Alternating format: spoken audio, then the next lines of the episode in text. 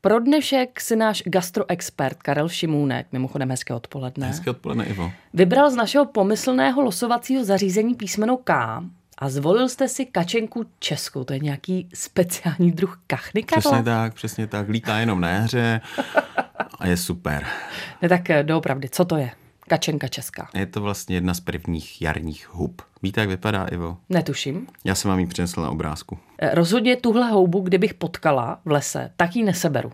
Protože jako krásou příliš neoplývá. Ani důvěrou houbaře. Já se musím přiznat, že nejsem taky žádný zdatný houbař. Radši si teda nechávám kačenky vozit od dodavatele, protože ani nevím, kde bych je sbíral. Spolu se smrži jsou kačenky opravdu jedny z prvních jarních hub.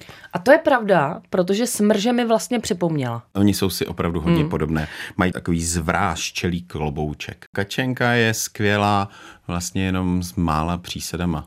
Třeba udělat jenom na cibulce s vajíčkama nebo... Takže taková smaženice. No, ale opravdu lehká, jenom kloboučky nakrájíme nebo je necháme v celku, oni na té pánvi se tak jako smrsknou a pustí barvu, která vlastně obarví všechno kolem. A měli bychom si dávat na něco pozor při jejím nákupu? No, určitě jsou lepší kačenky, které mají kratší nožičku a větší klobouček. No, nesmějte se, Ivo.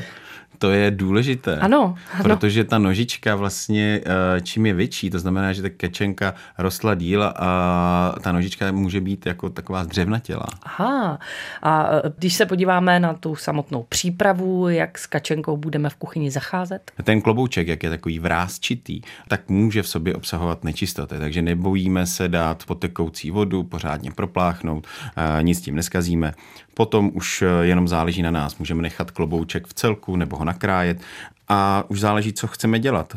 Co byste s ním dělala, Ivo? Ona má, co jste mi prozradil, velmi aromatickou. Je velmi výrazná, chuť. Takže se výborně hodí třeba přidat do polívky nebo do omáčky, protože tomu přidá tu skvělou chuť. Výborná je k masu.